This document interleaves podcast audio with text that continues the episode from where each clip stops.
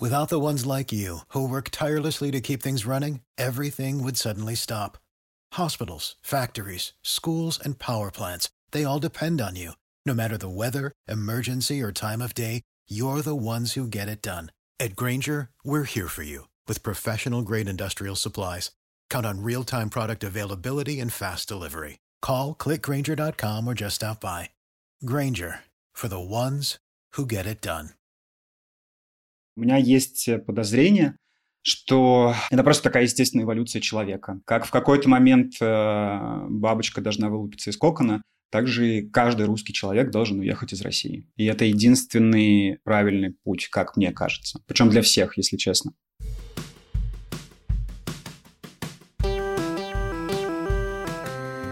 Привет, меня зовут Кристина Вазовский, и это «Провал» — подкаст о ситуациях, в которых что-то пошло не так. И сегодня у меня в гостях маркетолог, блогер и подкастер Павел Гуров. Поехали! Паша, привет. Здравствуй, Кристина. Наконец-то мы встретились. Я когда готовилась, я слушала всякие разные интервью с тобой, и в половине из них ты упоминал так или иначе меня или толк, и мне стало дико приятно во время. Я такая, господи, тут Паша сказал что-то приятное, тут что-то приятное, сказала тут что-то приятное. Вот, наконец-то появилась платформа, чтобы я могла сказать что-то приятное тебе. А еще я знаешь, о чем подумал? О том, что я со своими друзьями, получается, все чаще и чаще общаюсь публично. То есть мы, мы настолько, видимо, заняты все, что мы не можем просто созвониться и поболтать. Поэтому, когда мы это делаем, мы это делаем под запись, и потом потом пилим из этого подкаста или какие-то шоу.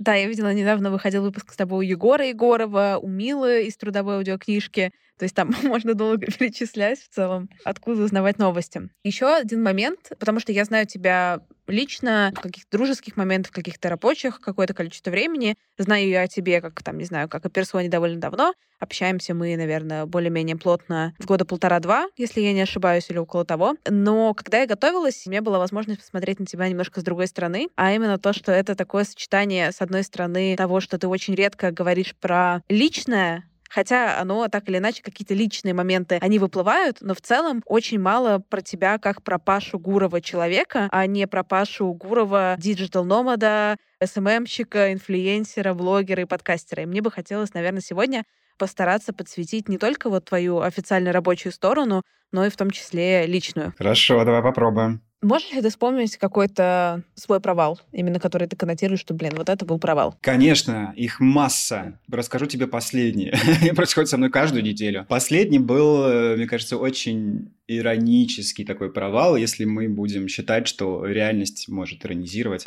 Значит, выпускаю я выпуск подкаста Гуров Digital в духе Баба Яга против, мой любимый жанр, про то, что, значит, э, я один стою в белом пальто красиво, а вы все не лечитесь, и у вас э, всех, значит, в Инстаграме блокируют, потому что вы плохо умеете им пользоваться, а если все правильно делать, назывался «Тысяча один миф про Инстаграм», то у вас Инстаграм все будет отлично. Этот подкаст выходит, причем э, в подкасте я говорю, и мы проводим конкурс, значит, тра-та-та на эту тему, заходите в мой Инстаграм, оставляйте там свой ответ. Подкаст выходит, на следующий день мой Инстаграм Инстаграм заблокирован. Он полностью исчез, как будто его не было никогда. Получилось, что я всем протранслировал... Там конкретно в подкасте прям звучала такая фраза, что если вас заблокировали, то это за дело. И поэтому не надо тут Инстаграм обвинять.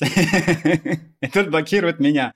Самое обидное, что они же никогда не говорят причины. Я, естественно, со всеми этими саппортами э, до сих пор переписываюсь. Его все-таки вернули. Ну, так никто ничего не объяснил и не извинился. И единственное, что мне приходит в голову, что поскольку я в этом подкасте как бы хорошенечко дал леща всем инстаграм-инфо-цыганам, это вот низовой маргинальный э, сектор псевдоэкспертов и рассказал о том, какие они обычно задвигают мифы, почему они это делают, э, как они на этом наживаются, почему им не стоит верить. И, возможно, они собрались, просто это не первый раз уже происходит, и нажали там у многих еще, к тому же, инфо-цыган, они же ботоводы, у них много-много аккаунтов.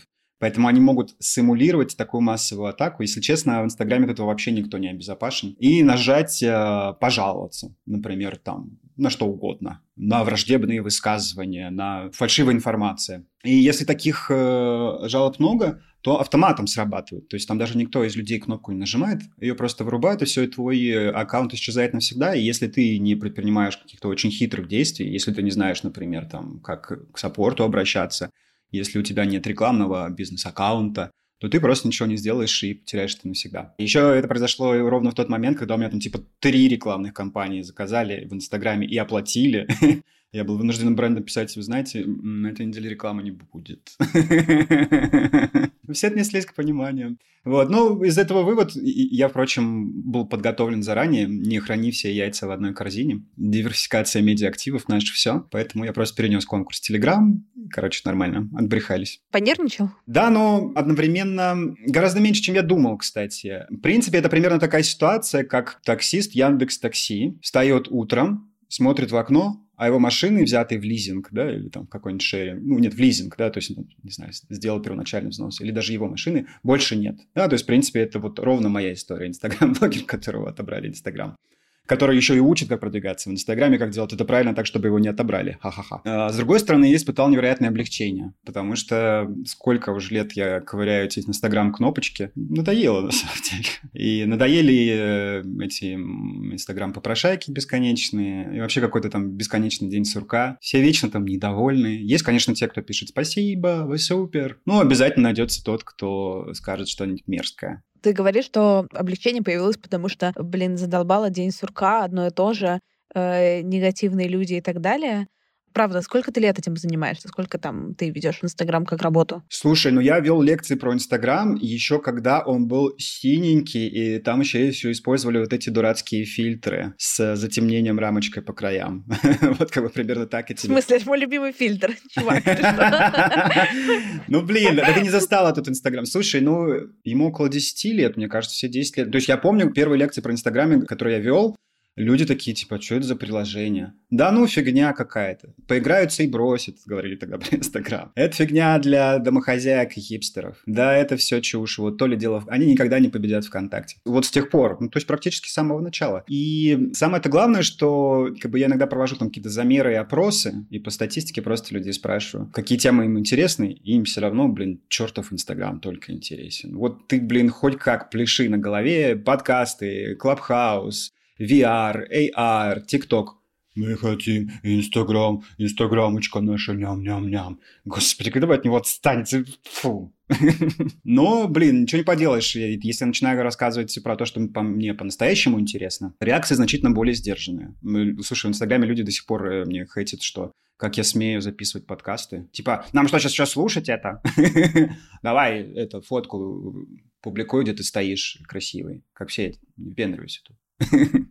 Подкасты, блин. Вот. Люди очень инерционные. Вот, наверное, в чем мое с ними несовпадение. Тебя вообще бесят инерционные люди? Мне вообще привлекает все новое, и я вообще хочу жить в 25-м, 26-м, желательно в 30 веке. Очень туда стремлюсь, и мне искренне понять людей, которые не понимают, что технологии — это вообще лучшее, что есть в мире. Вообще все хорошее, что у нас есть в мире. Вот, не знаю, вот назови, Крис, что-то, что является хорошим, чему мы не обязаны. Что-то хорошее, что пришло не от технологий. Все бонусы, которые у нас есть, это исключительно прогресс технологий. Почему все люди не могут этого понять? Почему во главе мира у нас не ученые? Ученые и айтишники должны править этим миром, а не политиков. Посмотри, как они обосрались, когда случилась пандемия. Ученые, только они решают. Именно они нас и спасли, когда сделали вакцину. Никто на свете, кроме ученых и айтишников, вообще, в принципе, не делает ничего значимого. По поводу значимости технологии и инертности. Это я знаю как факт. Ты супер долго прожил в Петербурге. Я сама петербурженка, поэтому могу вот уже вносить негатив. Вот уж, мне кажется, мека инертности. А как ты... Что, ты со мной не согласен? Первая улица только из вегетарианских заведений. Улица Гороховая, город Санкт-Петербург, еще в 2006 году это начало происходить. Гей-клубы, андеграундные клубы, первый эмо-клуб, тоже Петербург. Я, кстати, вспоминаю какую-то старину сейчас. Я просто не знаю, что там сейчас происходит. Супер э, модный, ультра хипстерский сев-кабель. Где что-то подобное в Москве? А? А? Все, по-прежнему супер прогрессивные. Можно быть э, городом отлитым в гранит и весьма себе прогрессивным. Как тебе жилось в Питере? Почему ты уехал? Мне жилось прекрасно. Из него уехал, потому что я уехал из России. В Санкт-Петербурге есть только одна проблема. Он находится в России. Скорее бы, скорее бы он начал принадлежать Финляндии, Норвегии, либо был бы выделен в отдельную Ингерманландию. Это только это его спасет. Собственно, почему он хороший? Потому что это единственный европейский город России. Его строили европейцы по европейским лекалам, и многие важные институции были заданы именно с Запада, Поэтому такой классный. Все очень просто, на самом деле, объясняется. И, ну, здесь просто возникает антитеза с Москвой. Вот уж э, с кем Петербург точно выигрывает. Почему москвичи приезжают потусить, кайфануть и отдохнуть в Петербурге? Это происходит значительно чаще, чем наоборот. Петербуржцы в Москву едут только если какое-то дело приспичило. В Петербург едут по любви. А помимо того, что ты говоришь, что там типа Петербург не Россия, я помню, как ты еще занимался в основном продвижением всяких фэшн-брендов и вот как бы SMM. Не было тебе в этом тесно в тот момент? Да, роман с fashion тоже закончился года через три, когда я э, с ужасом осознал, кто эти люди, которые учатся во всех этих fashion-академиях. Это очень большой процент обманщиков. То есть даже не обманщиков, а... В общем, смотри, до меня просто не доходило, насколько просто сделать fashion-бренд. Я ни в коем случае не хочу обесценить твою работу по бренду Вазовский. Я, если честно, о ней мало знаю, но я читал пару твоих интервью, мне кажется, на эту тему. Я увидел, что это выглядит здорово, свежо. Как бы я не специалист, даже не претендую. Но я понял, что очень много из людей, которых я, значит, э, обучаю продвигаться в Инстаграме, они просто поехали на садовод, купили там уже готовые вещи, либо заказали их на Алиэкспрессе, реально, и наклеили свою бирку. И выдают это за собственный бизнес, продавая с бешеной маржой. А еще fashion-люди очень пафосные. То есть э, некоторые из них очень любят подавать себе таким «Мы меняем мир, to make a world a better place with my new fashion brand. Я такой, блин, дорогая, ты шила две тряпки, ты не изменила мир, ты соединила два куска ткани и продаешь их с наценкой в 600%. Это вообще никак не делает мир лучше. Это захламляет его. Поняв два этих факта, я понял, что я не хочу помогать этим людям становиться популярнее. И, в общем, я прекратил всю эту фэшн-деятельность. Разочарован я в них. Конечно, не все такие. Я знаю, что есть много классных. Но есть такое ощущение, что те, кто по-настоящему придумывает новые фэшн-идеи, они не ходят на курсы по инстаграм-продвижению. Потому что вообще-то, если честно, если у тебя довольно мощный мозг, то это и так понятно на самом-то деле. Да, есть какие-то нюансы, но всегда можно почитать справку. Ну, как я, например, обучаюсь инстаграм-продвижению. Я же не хожу никому на курсы. Я просто беру такой, а, а как это сделать? А, вот так прочитал справку, нажал две кнопки, получилось. Я вообще не понимаю, почему все остальные не могут этого сделать. Что за там, за rocket science такой? Понятно, что сейчас ты не преподаешь ни на каких SMM Instagram курсах, насколько я помню, но весь твой контент в твоих социальных сетях, в Телеграме, в Инстаграме, он в целом супер базовый. Ну, это как раз вот э, что я узнал, когда я прочитала справку. То есть он классно написанный, там есть какие-то классные переводы, это всегда ново, свеже, актуально, но это все равно простой очень контент. Я не знаю, возможно, ты со мной здесь поспоришь. И это то, что, мне кажется, делает его приятным и популярным, то, что это там не какая-то высшая математика, но нет ли у тебя как раз конфликта, что ты гораздо более умный, талантливый человек, чем на, как бы, на каком уровне с аудиторией ты разговариваешь? Или нет? Наверное, да. Я сейчас нахожусь на таком перепуте. Наверное, с этим связано некоторое мое выгорание и то, что я в этот Инстаграм захожу без удовольствия и даже испытываю облегчение, когда его блокируют. Наверное, это связано с этим. Если честно, я... Может быть, просто весна, да, какая-то переоценка ценностей. Может быть, этот затянувшийся локдаун уже, который я отсидел, получается, первый год в аргентинском локдауне, второй год в берлинском. А может быть, э, знаешь, что было триггером? Я наткнулся на совершенно дивный подкаст, который все время мельтешил рядом. Я знал, что он существует, он даже какие-то премии получал. Его рекомендовал Шульман, даже Познер. Армен и Федор он называется. Это литературный подкаст, и, кстати, у него очень хорошая, это редкий случай, э, YouTube-версия, она даже и получше, чем аудио, там больше мэджика. И я просто поражен был, его ведет Армен Захарян, он филолог, литературовед, и там в прошлом тоже много профессий сменил, от журналиста до пивного критика. И я был просто поражен высотой дискурса, настолько дивным слогом, образным рядом, этими тропами, языковыми шутками – при этом у него особенная манера подкаста. Он э, сначала пишет эссе, вот прям от первой большой буквы до последней точки. Полностью написанный текст. А потом его читает с помощью телесуфлера в YouTube. И, казалось бы, этот подход должен дать очень искусственное звучание, да, ну вот мы все подкастеры стараемся избежать вот этого читает по бумажке, слышно, и у большинства людей это еще как слышно но не у Армена Захаряна. И он читает это настолько с выражением, что это начинает звучать, как будто бы вот прямо от сердца прямо сейчас идет речь. Я подумал, вот это вот дискурс, вот это вот идея, это великая литература, это Стругацкий, это Картасар, это Джойс. А я, блин, пишу про то, что какая-то новая кнопочка запуска рекламы Stories, seriously, и ты вот тратишь жизнь свою на какие-то кнопочки Инстаграма. Это же такая пена дней, это такой булшит, это ничто. Завтра новость ничего не будет стоить. Да, сегодня она стоит. И приходят рекламодатели. Общем, как-то мне стало скучно и грустно от самого себя.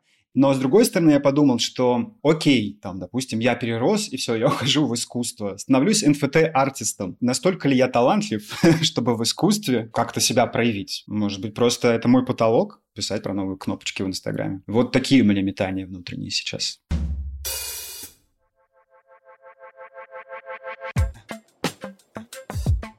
А теперь небольшая дружественная реклама. Подкаст Милы Кутовой «Трудовая аудиокнижка» — это резидент лейбла Толк. Мила говорит, что она сделала этот подкаст, чтобы показать миру, что работать и страдать — это не синонимы. Все герои Милы нашли счастье в своем деле и откровенно болтают с ней об этом. В трудовой аудиокнижке можно послушать историю Анны Конюк, королевы шпагатов, открывшей студию растяжки топ-стретчинг в нескольких странах, или получить работающие советы по борьбе с синдромом самозванца в эпизоде с психологом Егором Егором Егоровым. А в первом выпуске нового третьего сезона Мила очень честно рассказывает о своих приключениях в Америке. Жизнь в трейлере, приветливые мексиканцы, работа на износ, американская мечта Милы сильно отличается от общепринятой глянцевой картинки. Слушайте трудовую аудиокнижку на всех подкаст-платформах. Ссылка в описании. Привет! Это Мила и подкаст «Трудовая аудиокнижка». Герои моего подкаста — люди самых разных профессий — психолог, редактор, модель, travel-блогер. Их всех объединяет любовь к своему делу и счастливые отношения с работой. Мы откровенно говорим о карьерном пути со всеми сложностями и радостями, а бонусом каждому выпуску идут мотивация и вдохновение.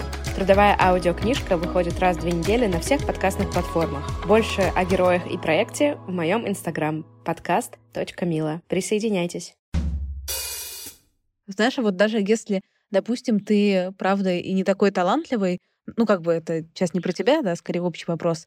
А можно ли реально людям с эго в себе в этом признаться? Я не знаю, вот э, я вспоминаю своего приятеля, берлинского тоже, кстати, бывший петербуржец. Вот он тоже занимался, скажем, скучными взрослыми дядиными профессиями. Занимался букингом, переводами, а потом такой тра-та-та-та-та, а я теперь музыкант. Приходите на мой концерт. Все, я выпустил новый альбом. И мы все его друзья начинаем это слушать, мы пришли на концерт, а это просто полная хуйня ну, просто, я понимаю, бывает авангардная музыка, которую можно не понять, там, не знаю, Джон Кейдж, 4.33, вот это все. Но это прям говнище. И петь он не умеет. И музыка отвратительная. Но мы его друзья. И мы сидим такие, молодец, очень здорово, а вот тут, тут прям хорошо у тебя получилось. Я думаю, ну, много кто бывал в такой ситуации. Но вот мне не хочется быть на месте этого моего друга. А что самое страшное в том, чтобы быть на его месте? И он, кстати сказать, его вообще ничего не останавливает. Типа он вот шестой год продолжает делать никому не нужную музыку, у которой ноль лайков, ноль прослушиваний, и на фанатскую вечеринку никто не пришел. Но его это не останавливает. Может быть, даже в некотором роде я завидую такому упорству. Вот. Опять же, история, с другой стороны, знает, там, не знаю, Кавку, поэт Кавафис, которые всю жизнь писали стол и работали чиновниками. Стали они знамениты там по факту после смерти. А вот как понять, ты Кавка или Лев Простой? Вот это не очень ясно. И мне кажется, вообще никто на самом деле этого не знает. Но мне кажется, вот этот образ непризнанного гения, он еще более скучный и тошнотворный, чем образ э, блогера, который пишет про Инстаграм-бухгалтерию, как это делаю я. Для тебя важно, чтобы люди тебе говорили честно? Как бы вот эта идея честности и откровенности? Ну, слушай, у меня овердоз с социальными сетями, поэтому я для себя сформулировал свое внутреннее правило, но мне, к сожалению, его нельзя озвучивать. Ну, я, конечно, сейчас тебе его скажу, потому что в этот момент меня никто не полюбит. Я подумаю, господи, какой заносчивый мудак. Когда я что-то делаю публичным, я ожидаю только одного – лайк и похвалу. Все остальные мнения меня не, не интересуют и не нужны. Если что-то вам не нравится, то просто проходите мимо молча. Ваша задача просто молча лайкать.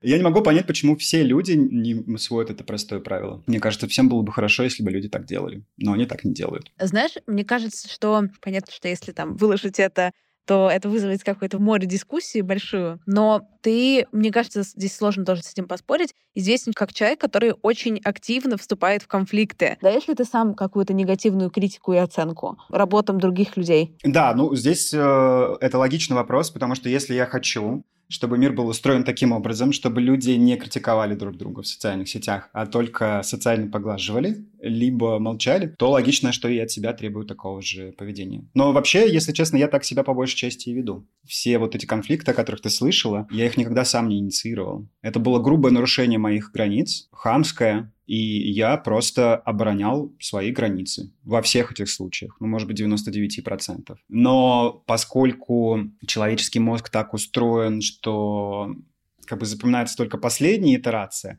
вот, например, я недавно поймал себя на том, что это очень похоже. Например, Ангела Меркель приняла какой-то закон. Потом, через неделю, она поняла, что этот закон связан с карантином, неважно сейчас, несправедлив, и она его отменила и извинилась э, перед всеми немцами. В итоге все забыли, в чем там было дело и что она сделала хорошего, но все запомнили одно она извинилась, она облажалась. Людям очень нравится эта фигура некого публичного человека, человека, есть, которого есть какая-то маленькая, но медийная власть, когда он облажался. Людям очень нравится этот образ, облажавшийся спикер, облажавшийся человек у власти. Это прям какой-то любимый троп, любимая фигура. И это хорошо запоминается и очень хорошо передается. То есть все те 99%, когда я был супер мил, классно шутил в ответ, сюсюкал, э, давал комплименты, безвозмездно помогал незнакомым людям, про это же, естественно, никто никогда не вспомнит. Но когда я послал нахер человека, который явно с, там, с пограничным расстройством личности, год донатил мне на Патреоне, чтобы писать мне гадости, и я этого человека просто не выдержал и через год послал. И этот человек, естественно, это скринит и размещает скриншот на VC, и как бы все запомнили только это. А что было до этого и что было помимо этого, всем не интересно, потому что как бы сам сюжет, просто так устроен наш мир, сам сюжет появляется, когда какие-то правила нарушаются. А когда я их соблюдаю, я никому не интересен с э, соблюдением этих правил, понимаешь? А как только я их нарушаю, я становлюсь интересен. Вот и все. Тебя не пугает вот эта вот публичная оценка и вот публичное отвержение? которому ты очень часто, но если не подвергаешься, то подходишь близко вот к этой какой-то грани, когда вот есть много людей, которые хотят тебе что-то высказать и дать какую-то оценку тому, как ты общаешься, говоришь, что думаешь, как отвечаешь? Ну, наверное, что последнее, что меня разозлило, было несколько комментариев э, в подкастах, в отзывах подкастинга. Это еще очень подлый способ коммуникации, ты, может быть, уже заметила. Потому что им ты ответить никак не можешь, убрать это никак ты не можешь, вот он висит на видном месте. Они могут сделать это анонимно, и считаю, что это ошибка Apple Podcast, то, что они разрешают людям анонимно писать гадости подкастерам, потому что ты вкладываешь труд, ты вкладываешь душеньку свою для того, чтобы кто-то потом с грязными ботинками и под ником 1101 написал вот такую вот телегу о том, что я мразь, потому что я использую феминитивы. То есть, когда мне не дают права на высказывание своей позиции. Чаще всего я встречаю такой негатив, и это как раз больше всего меня злит, потому что я считаю, что это супер несправедливо. В смысле, Павел, вы тут упоминаете свободу Навальному? Я понимаю, что люди думают, что я просто такая информационная машина, которая должна выдавать бюллетени про новую кнопочку Инстаграма. И если вдруг это, значит, факсимильный аппарат вдруг начал э, высказывать свою позицию по поводу гендерного вопроса или политического, типа, давай дальше рассказывай нам про маркетинг, у тебя нет этого права. Вот это меня злит. Да, и, и может быть, мне как бы в отместку хочется вообще перестать говорить, наконец, о маркетинге и начать говорить э, только с помощью феминитивов и призывов ходить на митинги.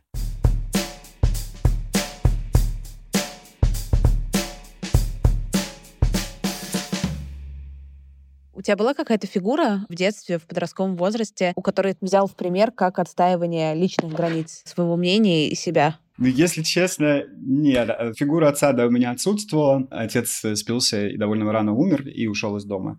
Возможно, было что-то в книгах. Больше всего я любил читать э, научную фантастику, где был прекрасный мир будущего, вот который я с тех пор и стремлюсь. Но надо сказать, что вырос я на окраине очень маленького городка, и 99% моего окружения это были гопники с соответствующим дискурсом общения. И печальная правда в том, что это, конечно, все-таки не проходит бесследно, и у меня внутри есть гопник.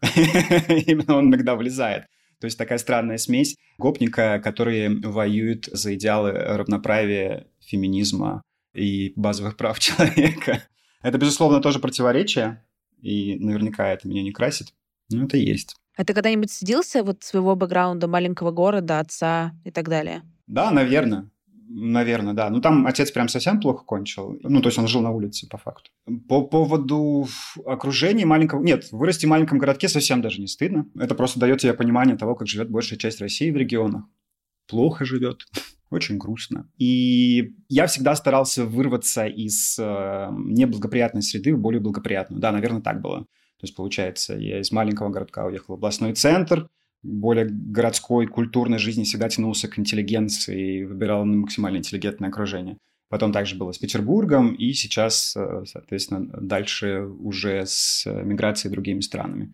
И это путь, который я бы рекомендовал пройти каждому. Потому что у меня есть подозрение, что это просто такая естественная эволюция человека. Как в какой-то момент э, бабочка должна вылупиться из кокона, также каждый русский человек должен уехать из России. И это единственный правильный путь, как мне кажется. Причем для всех, если честно. А тебе не было одиноко в этом? Потому что, вот, если бы ты мне сейчас это не сказал, да, если бы там я не знала какого-то бэкграунда, тоже просто потому что ты мне рассказал, я бы скорее сказала, что ты а, ну, такой типичный мальчик из петербургской семьи, ну вот там на Петроградке вырос, в музыкальную школу ходил, на кларнете играл. Не было ли тебе такому Паше одиноко в этом своем маленьком городе. Да, там, да, конечно, было одиноко. А я просто читал книги с утра до вечера, и все. И, наверное, это меня спасло. Потому что если бы я этого не делал, я был бы сейчас э, депутатом Единой России в городе Зэ, Амурской области. Вот, ходил бы в синем пиджаке в три раза шире. Вот, так, вот таким бы я был. Но поскольку я решил пренебречь общением этих драгоценных людей вокруг, которые двух слов связать не могли и общались только в очень грубом дискурсе, это и сделало меня другим. Ну, то есть особенно не таким, как все люди этого городка. Потом, на самом деле, выяснилось, что я был не один такой, потому что мы встретились со Стасом Кулешом, он тоже вырос э, таким мальчиком, что кажется, как будто бы он с э, серебряной ложечкой во рту родился в семье московской профессуры. Совсем-совсем нет. Мы жили на соседней улице, и было, ну, лет пять, я помню, когда мы жили прям голодно. Просто ели хлеб, например. Больше ничего не было. Но, получается, это классный способ, да, я не знаю, его, наверное, нельзя никому посоветовать, потому что это нужно с детства делать, что если ты родился в неблагоприятном окружении, если будешь читать много книг, но в данном случае у нас сейчас есть интернет, то ты, получается, можешь вырасти любым. То есть ты, находясь в любой точке планеты, где есть проведенный интернет, можешь как будто бы вырасти в привилегированной культурной семье, не знаю, Кронгаузов, как это сделал Катя Кронгаус. А, то есть вот мне понравилось у них в подкасте так вышло, и Бабицкий говорит, что, Катя, ты понимаешь, что твоя прекрасная русская речь, образная, с великолепным произношением, это твой актив. Вот как бывает, что родители дарят квартиру своему отпрыску на 18-летнее, а тебе вот, Катя, у нее просто папа Максим Крангаус, известный лингвист, который тоже, кстати, в подкастах часто выступает, очень умный дядечка, классный. Вот, он сделал тебе такой подарок. Ну, получается, что мне такой подарок никто не сделал, но я пытался сам его выкрасти в реальности. И так здорово, что благодаря интернету, и, боже, храни технологии, не стану это повторять, только они двигают нас к лучшему будущему, и, как правило, это диджитал-технологии, то, получается, можно вырасти практически в любой реальности.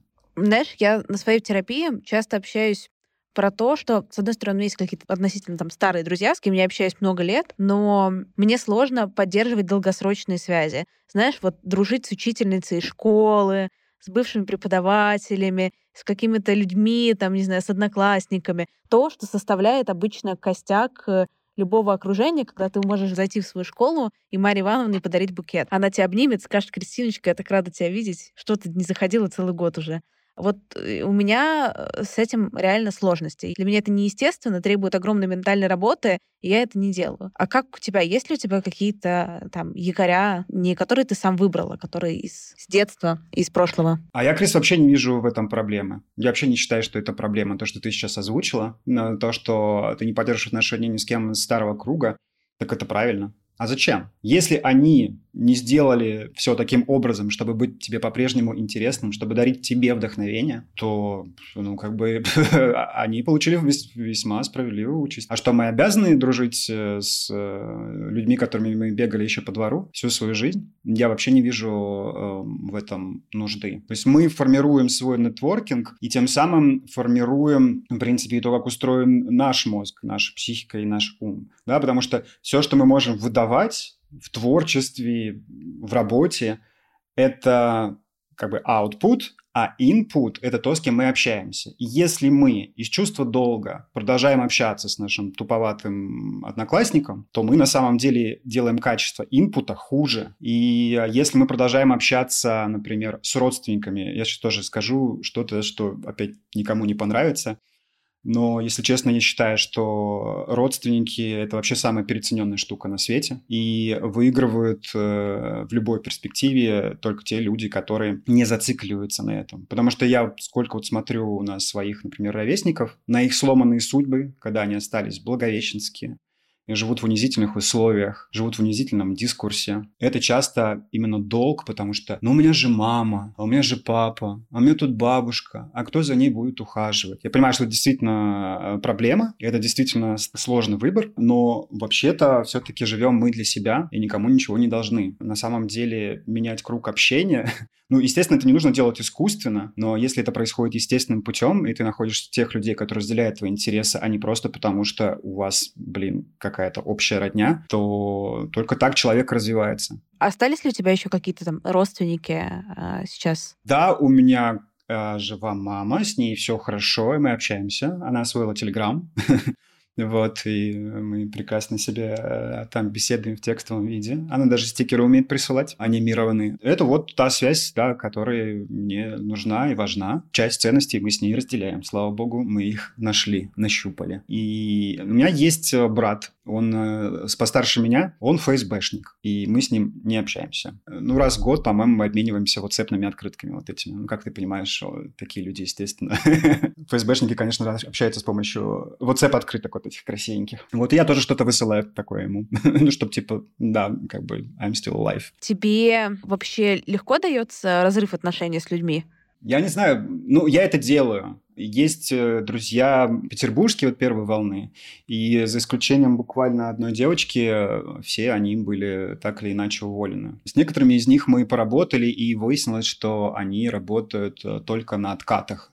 То есть вот так дружишь с человеком, а потом выясняется, что, собственно, вся вот эта вот коррупция, а это его рук дело. Вот не знаю, ты бы продолжила дружить с таким человеком? Знаешь, сложный вопрос. Я не могу тебе сказать, что нет, Паша, сто процентов нет. Возможно. То есть для меня бы это была бы тема для размышления определенного, но я не могу тебе сказать, что нет. Я аккуратно выбираю себе друзей в каком-то смысле, то есть мы должны совпадать по каким-то ценностям, но если это уже мой человек, я на самом деле очень многое готова понять. Но это моя штука, понимаешь? У тебя может быть э, совсем другая штука, это тоже абсолютно окей. Ну, может, еще потому, что я перестал жить в Петербурге, и мы просто перестали видеться. Теперь же, получается, дружба-то по зуму в основном. И в этом, кстати, нет ничего плохого, это прекрасный способ. Но вот дружбы не осталось, теплого отношения не осталось достаточном количестве для того, чтобы сейчас с ними поддерживать из вежливости зум-дружбу. Когда я знаю, что э, человек живет в России и делает ровно то,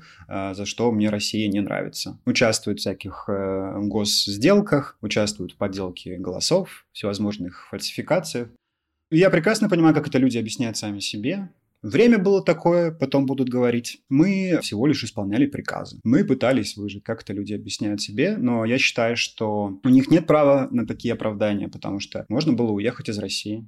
И, на мой взгляд, это единственное, что может сделать честный человек сейчас. А есть ли какие-то вещи в твоей жизни, которые ты делал, и тебе страшно или тебе очень не хочется, что твои близкие люди об этом узнали? Ну нет. Мне кажется, самый мой большой грех — это то, что я послал кого-то на три буквы в личные переписки, а потом этот скрин опубликовали, и все такие... Надо же, в интернете могут нахуй послать. Вот это открытие. Поздравляю. Флаг вам в руки. Я думаю, что мне нечем тебя обрадовать, Крис. Никаких других страшных тайн, наверное, у меня нет. Такой тоже, на самом деле, любопытный, кажется, дискуссионный вопрос. Просто для кого-то, например, вот эти откаты, да, ну то, что там условно вот человек участвует в подделке подписей. Для кого-то это может быть очень страшной тайной. Например, если бы этот друг, там, ты бы не знал рассказал себе, это был бы какой-то скандал. Я уверена, что для там, ряда людей в этом окружении даже если они не знали, человек рассказал, они такие, ну и чего? ну, в плане, да. Так я тоже на прошлой неделе. И вот это просто такой вопрос, как мы сами какие-то штуки оцениваем. Ну, понятно, что, типа, если тебе не приходит ничего в голову, это абсолютно окей. А если у тебя такое, что ты хочешь вот все про себя, вот честно сразу про все плохое или то, что тебе кажется плохим, сразу рассказать, чтобы человек не строил иллюзий насчет того, какой ты хороший.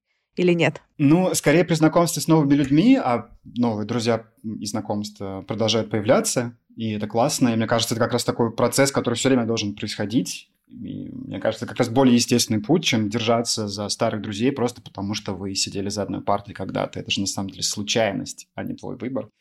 Э, так вот, когда я с новыми людьми знакомлюсь, ну, в принципе, да, происходит, получается, такое заполнение чек-листа по важным политвопросам. Отношение к Навальному, отношение к Крыму, отношение к феминитивам, отношение к ЛГБТ. Если все совпадает, э, то, в общем-то, да, можно начинать дружить. Если нет, такие случаи тоже бывали, то, в общем-то, можно разойтись мирно и не дружить.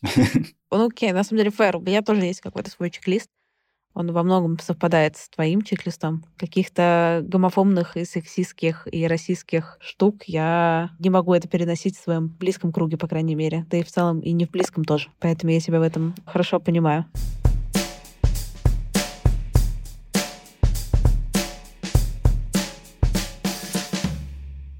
Можешь вспомнить какой-то еще свой провал, который ты сам считаешь провалом? Ну, ты знаешь, психотерапия как-то все-таки настраивает на том, чтобы относиться к этому более философски. Вообще, часто проблема таковой не является. Вообще, в принципе, если мы посмотрим на человечество, люди гибнут, страдают, очень сильно переживают из-за того, что проблемой не является. Не знаю, например, э, сын пришел к матери и сказал, что он гей. На самом деле в этом вообще нет ни малейшей проблемы. Это полное отсутствие проблемы.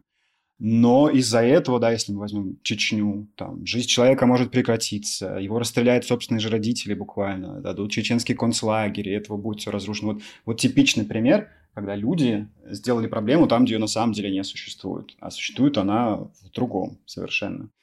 И поэтому, не знаю, можно ли считать провалом. Вот мы запустили с э, коллегой подкаст «Подслушано в Клабхаусе». Мы сразу предполагали риски, что Клабхаус может быть историей, которая э, очень сильно подребежит в новостях, а потом точно так же с такой же интенсивностью из них уйдет. Можно ли считать это провалом? Да нет, там даже целых 5 тысяч прослушиваний на выпуск, и, в общем-то, мы классно провели время, и вообще можно подкаст взять, сейчас переупаковать и сделать просто разговорный подкаст про маркетинг. Можно сделать так. Так что, в общем-то, ну, нет, не провал это, наверное. Вот. Хотя кто-то, наверное, мог бы воспринять э, как провал. И стычки мои с людьми в интернете, не знаю, опять же, мой психоаналитик, э, не знаю, может быть, конечно, меня утешает, он говорит, что ну вот есть люди-бойцы, есть люди, которые нужны в обществе для того, чтобы высказывать непопулярное мнение, называть вещи своими именами. Прийти в комнату и сказать, а король-то ваш голый, потому что он правда голый. Вот и все. То есть у таких людей есть своя функция, и вот нужно просто принять свой бойцовый характер. Это же продолжение моих достоинств, это же позволяет мне по-другому смотреть на мир. Ты вообще умеешь изменяться и признавать свои ошибки, и признавать свою вину? Да, я это делал, дается мне это с трудом, но, кстати, ретроспективно сейчас вспоминаю, что парочку раз, когда я извинялся, на самом деле не надо было. Потому что на самом деле другая сторона должна была извиниться и вообще была не права. Так тоже бывает. Вообще по поводу извинений и прощения есть э, цитата из Шопенгауэра, уж простите. Прощать – это значит выкидывать в окно ценный приобретенный опыт. Ценный опыт, который приобретен, возможно, кровью, болью, усилиями. Это твой опыт. И простить кого-то и так вот просто забыть все, что было, это на самом деле не совсем дальновидно. Поэтому нет, никого не прощаю. Второй шанс не даешь. Нет, конечно же, даю. Ну, и надо сказать, что у меня есть э, друзья, которые, ну, не откатчики, но там кое-как они с государством сильно связаны. И я прям в какой-то момент думал, и мы даже с ними прям встречались и разговаривали на эту тему. Очень был тяжелый такой разговор. Ну, в общем, я решил все-таки проехали, дружим дальше. Мы просто эту тему не обсуждаем. Ну, конечно, она иногда таким домокловым мечом висит. Ну, это как, знаешь, мне кажется, разговоры с родителями про политику. Ну да. Мама твои взгляды разделяет или вы просто это пропускаете? Я переслал э, ей ссылку на YouTube фильм э, «Дворец Путина». Она ответила, Паша, ты что, меня за лохушку какую принимаешь? Я давно посмотрела.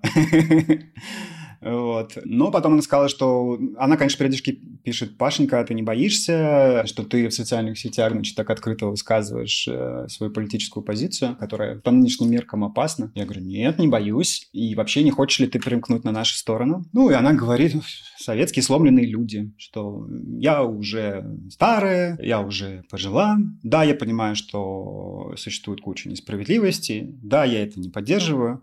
Но она работает, кстати, в городской администрации, то есть она чиновница по факту. Она отказывается участвовать в фальсификациях, ей там, кстати, пытаются там, периодически депримировать. Ну, то есть она тоже ведет какую-то свою маленькую борьбу, но она такая очень маленькая, да, это смирившийся человек. Но в целом, на самом деле, это очень неплохо.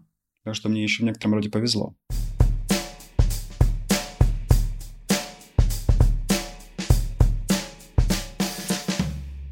Есть ли штуки, которых ты боишься? Да, я боюсь э, российских репрессий, потому что это зловещая сила, и, к сожалению, пока никто не может ее победить. Ну, как все, я боюсь смерти, не знаю, рака. Еще боюсь э, деменции. Вот, например, посмотрев несколько тут фильмов, «Стил Элис» с прекрасной Джулианой Мур, и Супернова с прекрасными актерами Стэнли Тучи и второго забыл, э, который мистер Дарси. И еще сейчас есть еще один оскароносный фильм, э, который называется «Отец», тоже про деменцию, что тема деменции стала очень популярной в кино. Но это, конечно, страшно, потому что, в принципе, ты и есть твой разум. На самом деле мы же не физическая оболочка, это по большей части. Мы и есть этот разум, и если он вдруг сам возьмет, начнет растворяться и исчезать, то это на самом деле даже еще страшнее, чем, не знаю, умереть от рака, либо упасть под машину, просто умереть.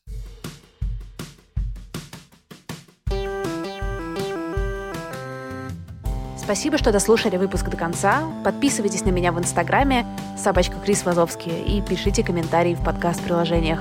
Я буду рада вашей обратной связи. До встречи на следующей неделе. Пока-пока.